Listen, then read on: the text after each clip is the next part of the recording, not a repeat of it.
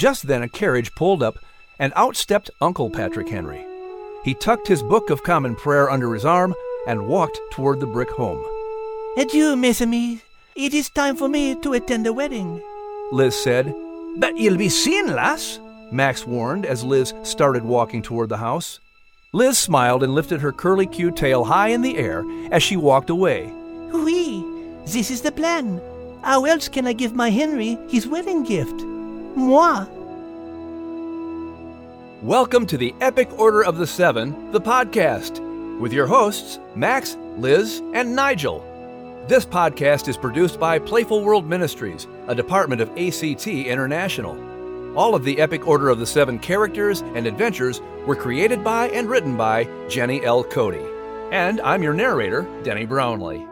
By the way, as you listen to this episode from the audiobook The Voice, the Revolution, and the Key, keep in mind you can download your very own copy of it by visiting audible.com. That's www.audible.com. And you'll find the entire collection of Jenny L. Cote's Epic Order of the Seven books by going to her website, epicorderoftheseven.com. On today's episode, we'll hear Chapter 29 of The Voice, the Revolution, and the Key, entitled Love and War. Hmm, interesting title, since we'll all be attending a wedding. Uh, anyway, uh, later, in a very special Jenny's Corner, We'll hear the story of her ill fated visit to the exact house, the exact room where Patrick and Sally Henry got married over 250 years earlier. Things did not go as well as you might expect.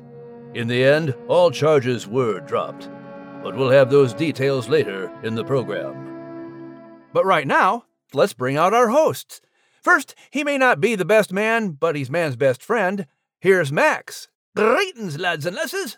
Next, the French feline who, no matter what the occasion, she always wears her black formal attire. Here's Liz. Bonjour, mes amis. And last, but certainly not least, unless you're going by weight, today's master of ceremonies, here's Nigel.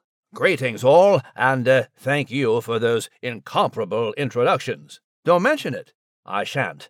Uh, well, I say, big day for the Henry and Shelton households, what?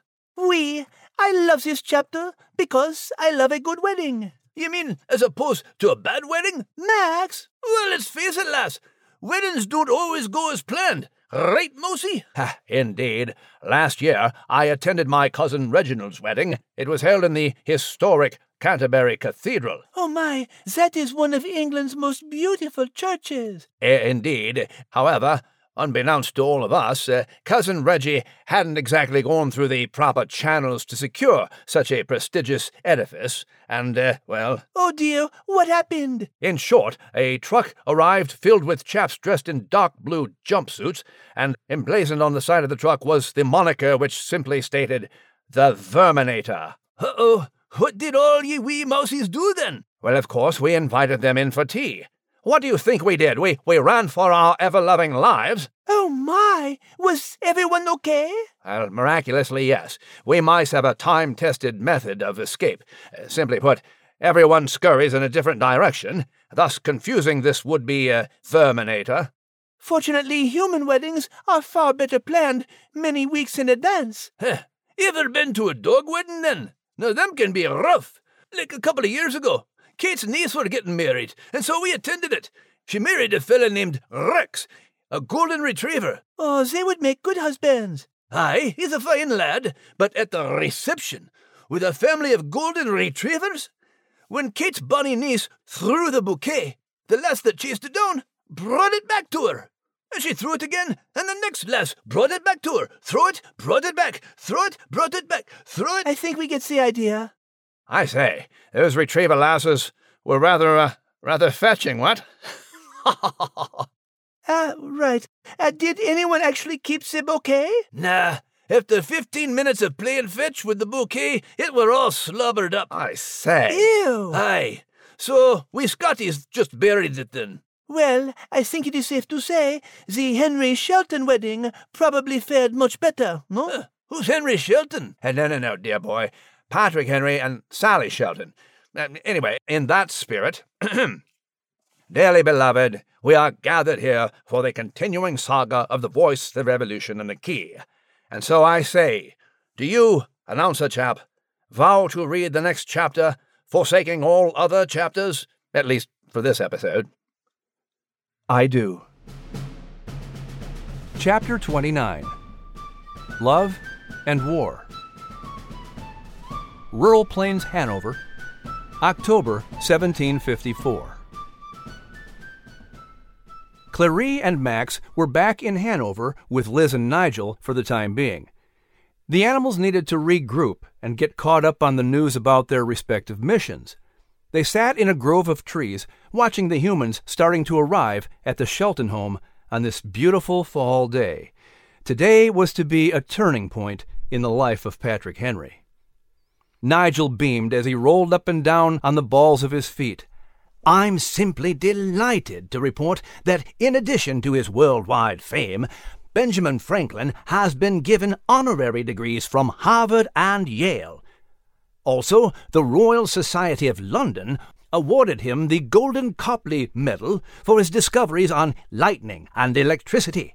A tower was finally erected on the Pennsylvania State House, with a magnificent bell hung there to ring out over Philadelphia.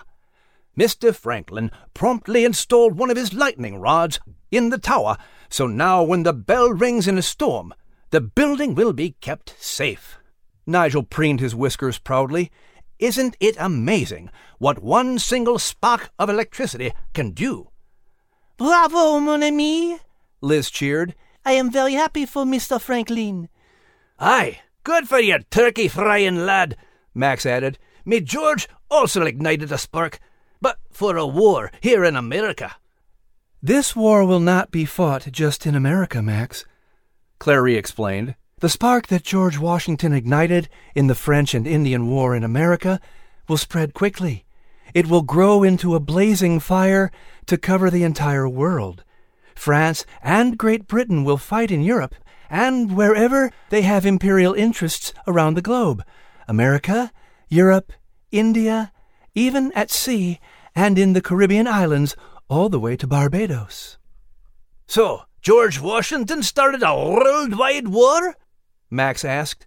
Well, if you're going to do something, you might as well do it all the way, I always say. Moses Franklin and me Washington be famous now, but for different things. The Scotty shook his large head. Ah, poor George were so humiliated by his surrender at Fort Necessity, and Dinwiddie only made it worse. The militia soldiers deserted all the way back to Williamsburg, so Dinwiddie wants to start a new army of Virginia regulars to be over any militia. He offered George a command, but with a lower rank, so George said no thanks. He resigned his commission and went back home to be a farmer. After all the dangers I've seen that lad face Indian snipers, snowstorms, rugged wilderness, icy rivers, battles, and French bullets seems like farming will be a waste of a grand soldier. My Henry will also now become a farmer, Liz added, with a wrinkled brow. It is not clear to see how he will ever become famous like Franklin and Washington, or how he will become the great leader that Gillamon says he will be. Is anything ever clear at first? Clarie asked with a grin. In addition to all you saw George go through, Max, he also developed smallpox on Barbados. I wanted to protect him from getting the virus, but Gillamon said in the long run the smallpox would protect him. I didn't understand it at the time, but now I see that the immunity George got from his illness has and will continue to protect him in war. This makes terribly good sense, my dear, Nigel noted. By the way, how was it that you knew George would get the smallpox in the first place? Gillamon said George was intentionally exposed to the virus, Clarie explained. Some creature wanted the virus to kill him, but Gillamon didn't say what or who. Max, Liz, and Nigel looked at one another in alarm. So, it's like he were poisoned with the virus, Max pointed out. What's the enemy intended for evil, the Maker intended for good, just as with Joseph, Liz marveled. C'est incredible. Indeed. Attacks, illness, failure, suffering, and even sorrow are all tools in the Maker's workshop to chisel his chosen humans into greatness. Nigel exclaimed, using an imaginary chisel to shape an imaginary statue. All three of your humans will experience highs and lows in the coming years, Clarie added. Always remember that failure and heartache, when wrapped in the blanket of grace, bring gifts to the soul that can't be experienced in any other way. Before the Maker uses anyone to any great degree, he must break them completely, to empty them of themselves. Only in this way can great men truly depend on the Maker and accomplish great things for him that they couldn't accomplish on their own. Again, as we saw with Joseph in Egypt, no? Liz noted. He had to be emptied of himself in slavery and prison before he was ready to be made the second highest ruler in Egypt, so he could save the nations from drought and famine. Aye, hard times make you slow down, Max added. And when you slow down, you have time to figure things out. Exactly, Max, agreed Clarie. It's in the hard times that humans discover who they really are and what they truly are called to become. Since Patrick's store failed and closed, I know he must try something else, but I cannot see how farming will lead him to his voice, wondered Liz. I was expecting the fiddle's riddle about the tavern to come next. Clarie smiled. Every phase of life is a stepping stone. George and Patrick may be farmers for now, but they won't use their plowshares for long. Nigel frowned and quoted the book of Joel. They will turn their plowshares into swords. Aye, war be comin', Max added. Liz shook her head and held up her paw as she heard laughter coming from the Shelton home. Enough talk about war. I wish to talk about love on this happy day. My Henry is getting married. Ah, too bad your Al can't be here, lass, Max said with a grin. You know how he loves weddings. How splendid it will be to witness the tender nuptials of the young couple, Nigel declared with his paw over his heart. It is fortunate their parents finally agreed for them to wed, despite their reservations. Oui, Patrick is eighteen and Sarah is only sixteen, which is much younger than most couples. But they are in love, gushed Liz, and this marriage made sense to help my Henry figure out his next step in life. Sarah's father has given them the Pine Slash farm, so they have a place to live, and he has a new line of work. I'm happy for the lad, Max agreed. Gillamon told me to get back to keep watch over George, so I'm glad Patrick has Nelson to help him on the farm. I need to be going as well, Clarie added. It's time for me to do some gardening in the south of France in preparation for Kate's next mission.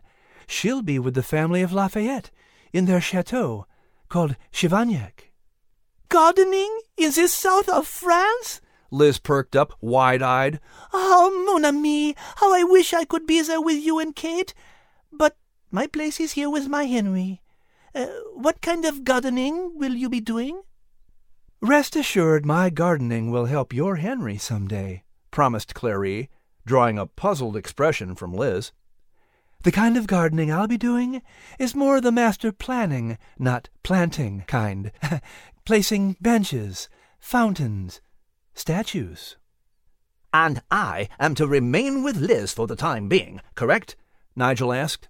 Yes, you will be with Liz and Patrick Henry until you rejoin Benjamin Franklin at a later date, Clarie explained, or until you're needed for any side missions that arise. Just then a carriage pulled up, and out stepped Uncle Patrick Henry. He tucked his book of common prayer under his arm and walked toward the brick home. Adieu, mes amis. It is time for me to attend the wedding, Liz said, kissing Max and Clarie on the cheek. But you'll be seen, lass, Max warned as Liz started walking toward the house. Liz smiled and lifted her curly Q tail high in the air as she walked away. Oui, this is the plan.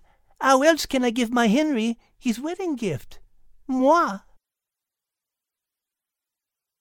Sally Shelton, Jane Henry, and sisters Elizabeth and Sarah Strong giggled as they fussed with Sally's dress and hair. The other six Henry sisters, Anne, Sarah, Susanna, Lucy, Mary, and Elizabeth, sat around on the settee and chairs, excitedly watching the bride get ready for her wedding to their brother. I love your dress, Sally, complimented Jane, brushing Sally's hair with the silver brush Patrick had given her. Well, you can borrow it whenever Sam Meredith gets around to asking you to marry him, replied Sally. It's only a matter of time. Jane blushed and smiled. I'm happy we've known our beaux since childhood. It's been fun, all of us growing up together. Elizabeth Strong held Patrick's mirror for Sally. I wish Sarah and I could say the same. I don't know who we'll find to marry here in Hanover. You two are even younger than I am. Give it time, Sally assured them with a smile, lightly pinching her cheeks for color as she looked into the mirror. Maybe your husbands aren't in Hanover at all. Elizabeth's sister, Sarah, handed Sally a pin for her hair. Maybe we'll need to go find them elsewhere. Or maybe, Sally encouraged her with a smile, twirling a daisy to put in her hair, they'll come to you. Patrick sat on a chair in the parlor, wiping his sweaty palms on his trousers. Nelson nudged him with his nose, and Patrick smiled. He petted the dog on the head and whispered, This is our big day, boy. I'm glad I got the girl with the dog. Nelson wagged his tail happily. A word, Pat? John Henry said, sitting down next to his nervous son. I am grateful to John Shelton for giving you the dowry of Pineslash. Three hundred acres and six slaves is a fine beginning for you to farm. He frowned and leaned forward. I wish I were in a better situation right now to give you something equally grand. I promise to give you fresh land further west in Louisa County as soon as I can. Patrick put his hand on his father's arm. Thank you, father. Sally and I will be grateful for your gift whenever it is convenient for you to give it. I'm sorry the store you helped Bill and me to start failed. I truly hope this time I can make you proud by making my way as a tobacco farmer. He furrowed his brow. But I have to admit that I feel uncomfortable owning slaves.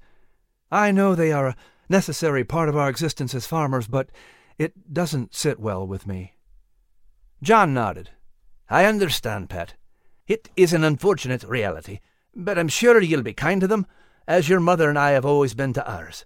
Uh, besides, the work that lies ahead in clearing that sandy pine scrubbed soil to farm will primarily fall on your shoulders.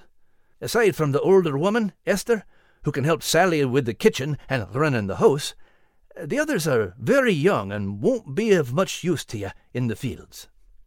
Somehow that makes me feel better about this business, Patrick replied with a smile.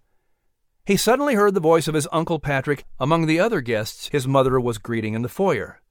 Uncle Patrick is here to perform our ceremony. Perhaps it's best that Reverend Samuel Davies is in London right now. I know Mother would have wanted him here as well. Aye, the last thing we need is a war in the middle of your wedding, joked John with a chuckle. Sarah Henry peered in the parlor with a wide smile. Pat, I have a surprise for you. William Winston peeked around his sister and leaned on the doorframe. So, the boy is really going through with it. He's going to settle down with that pretty little girl. Patrick's face brightened and he stood to his feet to rush over to embrace his uncle. Uncle Langloo! I didn't know you'd be here. I thought you'd be off with the long hunters for the season. Langloo gave Patrick a burly hug, patting his nephew on the back. I wouldn't miss your wedding, Pat. I brought my hunters along with me. I told them the first thing to hunt was my nephew's happiness. Then we'd go hunt deer. Besides, you'll need someone to fire up a fiddle for your wedding party while you're dancing with your bride. He leaned in with a wink.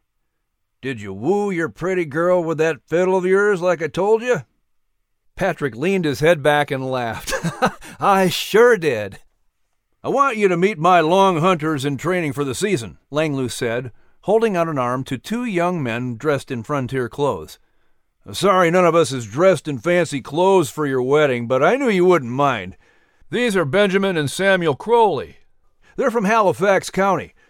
I acquired a fine horse from their father, Jeffrey, on the condition I take his boys with me on the long hunt to train them, just like I did you on our wilderness trips. Patrick held out his hand to the young men. I'm happy to meet you, boys. You're in good hands with Uncle Langloo here.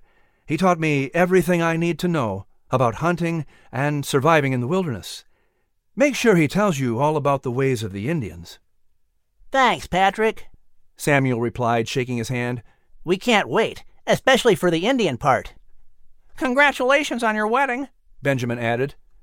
Thank you, boys. Enjoy yourselves today, and be safe out there with this wild man, Patrick teased.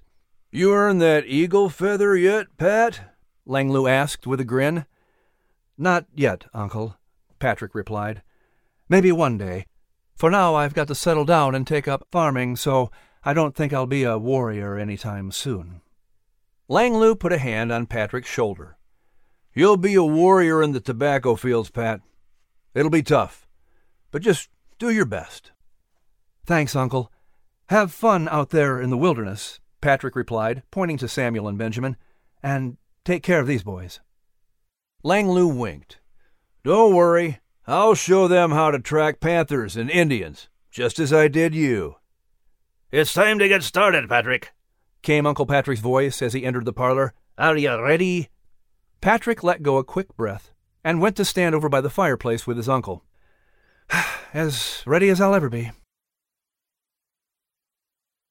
John Shelton rapped on the door where the girls were getting ready. Sally, it's time. The girls opened the door, and there stood his beautiful daughter in her bridal dress, her hair pinned up with daisies and ringlets. I'm ready, Papa. John smiled. How beautiful you look. He kissed her on the forehead and whispered in her ear, Are you sure you're ready? You can still back out of this. Just say the word. Papa, of course I'm ready. Sally playfully scolded her father. I know you and Mother wish I were older, but Patrick and I are ready to start our life together, and I'll only be a half mile down the road from you and Mama. Why do you think I gave you Pine Slash? John teased. I want to keep my girl close. Sally's mother, Eleanor Shelton, came into the room. Time to go, Sally. Patrick is waiting. Uh, both of them. The Shelton home was crowded with family members from the Henry, Shelton, and Winston families, along with their close friends from Hanover. The doors were opened to allow a fresh breeze. Liz walked right in the front door and went over to sit in the corner with Nelson, while Nigel scurried behind a chair to keep out of sight. This is a happy day, no? Liz whispered to Nelson. Hi, Liz, Nelson replied. It sure is. Are you going to be with us at Pine Slash? Oui, I plan to present myself to Patrick and Sally there. It is time, Liz replied. Sally and her father walked down the stairs to the hallway as family and friends parted for them to reach the parlor. Patrick's heart was beating out of his chest as his lovely bride walked up to join him in front of the fireplace. Uncle Patrick smiled and placed his hand on his opened Book of Common Prayer to read the marriage ceremony. Patrick and Sally faced one another. Patrick winked at Sally, and her dimples appeared with her bright smile. Dearly beloved, we are gathered together here in the sight of God, and in the face of this congregation, to join together this man and this woman in holy matrimony, which is an honourable estate, instituted of God in the time of man's innocency, signifying unto us the mysterical union that is betwixt Christ and his church, which holy estate Christ adorned and beautified with his presence, and first miracle that he wrought in Cana of Galilee, Uncle Patrick began. Liz's heart filled with joy as she remembered being at that wedding in Cana of Galilee. Jesus did as his mother asked, turning huge jars of water into wine and saving the day for the embarrassed young couple's family who had run out of wine. Jesus loved weddings, celebrating young couples starting their new lives together. Patrick, wilt thou have this woman to thy wedded wife, to live together after God's ordinance in the holy estate of matrimony? Wilt thou love her, comfort her, honour, and keep her in sickness and in health, and, forsaken all other, keep thee only unto her, so long as ye both shall live? Uncle Patrick asked. Patrick looked into Sally's eyes with unspeakable love, and he smiled. I will. Sarah, wilt thou have this man to be thy wedded husband, to live together after God's ordinance in the holy estate of matrimony? Wilt thou obey him and serve him, love, honour, and keep him in sickness and in health, and, forsaken all other, keep thee only unto him, so long as ye both shall live? Uncle Patrick asked. Sally grinned. I will. Who giveth this woman to be married to this man? Uncle Patrick asked. Her mother and I, John Shelton replied, kissing his daughter on the cheek and placing her hand in Patrick's. Patrick nodded to John with unspoken words of gratitude for the hand of his daughter. Following the instructions of his uncle, Patrick next repeated his vow. I, Patrick, take thee, Sarah, to my wedded wife, to have and to hold from this day forward, for better, for worse, for richer, for poorer, in sickness and in health, to love and to cherish, till death do us part, according to God's holy ordinance, and thereto I plight thee my troth. Liz's eyes brimmed with happy tears as she now watched her Henry and Sally stand at the threshold of their new life together. She breathed a silent prayer of blessing. Just as you did in Cana, I ask that you also bless this young couple, cher Jesus. S'il vous plaît, fill them with a love that will never run dry, despite the coming war and hard times they will face, till death they do part. As the ceremony continued, Samuel Crowley found himself unable to keep his eyes on Patrick and Sally. It wasn't that he couldn't pay attention to the vows they spoke. It was because on the other side of the parlor he saw for the first time beautiful Elizabeth Strong. And all he could think about was how he wanted to someday say those same words to her. Our young love is flourishing. Aye, it can be, but sometimes it's a good thing, too. No, no, Max. What she meant. Ah, don't bother, mon ami. Uh, ignorance is bliss, oui? Uh, yes, quite. Uh, meanwhile, breaking news, or should I say, breaking in. Nigel P. Monaco reporting just down the street from Jenny's Corner, where it seems our renowned author Jenny L. Cote is considering coming forward with some curious, perhaps disturbing news. Liz? Uh, oui, thank you, Nigel. I am here on the scene, as Miss Cote is currently conferring with her favorite Scottish Terrier, so let's listen in on her private conversation. I don't know if I should tell them the story or not. It be your decision, Les. What do you think, Max? I think you'll feel better if you get this burden out in the open. I don't know. It be for the best. Okay. If I must. It's always good to be bold and tell the truth, right? Aye, lass. Okay, announcer lad. Do your detective voice. But what was this deep, dark secret that Miss Jenny agonized over? Was she ready to spill the beans, to wipe clean her tawdry slate, and throw herself on the mercy of her loyal listeners? Would she finally, with trembling hands, muster up enough courage to. All right, lad. Close your yap for a wee moment and we might find out. Okay, kids. Here's my full confession. When I was doing research at Rural Plains, which is the house where Patrick and Sally got married, I accidentally got in big trouble. I didn't mean to, but this is what happened. So they were married in front of this fireplace, right, at Sarah's family house.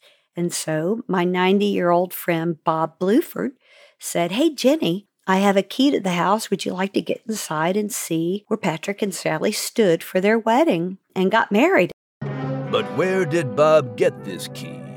And did Bob have the authorization to use the key? Could Bob even be trusted? And I'm like, Yes, of course, because the house had passed down the line of Sheltons to the very last family member that owned it. And then they finally sold it to the state to become a museum. And so before it was turned into a museum, it was kind of in limbo. Hmm, limbo indeed. So she and Bob decided to limbo lower. Limbo lower now. How low would they go? Bob had a key to the house. So Bob and I go up to the house and he opens the door and we hear this beep, beep, beep. I'm like, Bob, do you have the code? He said, What code? I said, Bob, there's a security system in here and the alarm's getting ready to go off. He says, Well, they didn't tell me about that. And he's just pressing the keys on the keypad. And I'm like, Bob, you need a specific code to turn this thing off. And sure enough, wait for it. Wait for it. Wait for it. Wait for it. Whoa, whoa, whoa! The alarm went off and it was so loud that all of Hanover County heard it. So the alarm is screeching, and Bob and I are there holding our hands to our ears. And within a few minutes, two sheriff deputies come kicking in the door and pulling guns on us. All right, freeze, dirtbags. And I put my hands up and I said, 90 year old man and author, don't shoot. Uh, Barn, just put the gun away. Well, before I do, which one of y'all's a 90 year old man? Well, Barn, I don't reckon it's the purty one with the curly hair. Uh huh. That's just what they want you to believe, Ange. All right, just who are you people? and I said, Well, I'm Jenny Cote, and I'm writing a book on Patrick Henry. And they said, Ma'am, could you step outside, please? I said, Sure. So Bob and I went outside. And so, seemingly being cooperative with the authorities, she and Bob stepped outside. And I handed Bob my camera. I said, Bob, get a picture. However, sneaking a camera right under their noses. But would this picture one day become her mugshot? No. Oh. And so I explained to them what was going on. We were doing research and how they had given Bob a key, but neglected to tell him they had put in a security system. And so we got it all sorted out, and I signed books to the officer and thanked them for their service and their time. And then the park ranger finally showed up, and he was the one that was able to turn off the alarm because he had the code. There you have it. True confessions of a serial writer. She don't write about cereal. Mosey's daft. Oh, Max. So, as you can see, gathering information for these epic books can bring trials and tribulations, or in Jenny's own words, So sometimes when you're in the trenches doing research, unexpected things happen. And that's exactly what happened when I set off the alarm at Rural Plains. Oui, and Miss Jenny, uh, what is your takeaway? What lessons have you learned from this harrowing experience? I'm not going anywhere with Bob without a code. All charges were indeed dropped, and Jenny went on to lead a normal, productive life, free from any more controversy. I didn't mean to. They never do. They never do. For Nigel's News Nuggets, I'm Nigel P. Monaco, reporting. Hey, all kidding aside, one of the reasons Jenny's books are so entertaining and authentic is because she's been there. She's done that. She's poured hours and hours and, gone to countless historical sites, walked the same halls, sat in the same seats as those about whom she writes. And you can kind of tell, huh? So, Miss Jenny, thank you for being a good sport today, and thank you all for listening. And if you're enjoying this podcast, please tell a friend. And if you'd love for future audiences to continue to enjoy these stories, please consider supporting Playful World Ministries through Artists in Christian Testimony, ACT International. And thank you so much. Once again, the Epic Order of the Seven, the podcast, is produced by Playful World Ministries, a department of ACT International. All of the Epic Order of the Seven characters and adventures were created by and written by Jenny L. Cote. And remember, you can download your very own copy of the audiobook, The Voice, the Revolution, and the Key, by visiting audible.com. That's www.audible.com. And you can find the entire collection of Jenny L. Cote's Epic Order of the Seven books by going to her website, www.epicorderoftheseven.com. And I'm Denny Brownlee. Thank you for listening, and join us next time on the Epic Order of the Seven, the podcast. Have a grande A bientôt, mes amis! Huzzah! And ta ta! And always remember, you are loved and you are able.